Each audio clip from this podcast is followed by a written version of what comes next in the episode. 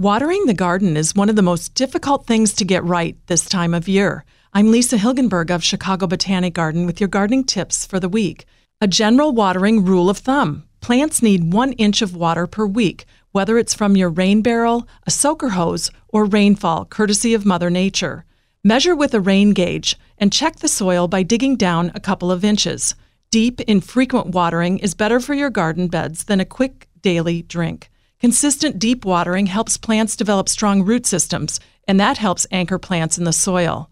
Water in the morning so that plant tissues fill out before the heat of the day, and to discourage fungal and bacterial growth overnight. Compost dug in around plants improves the soil's water holding capacity. Mulching your garden helps maintain moisture longer. For more tips, click on the podcast tab at WBBMNewsRadio.com. I'm Lisa Hilgenberg for News Radio 1059 WBBM.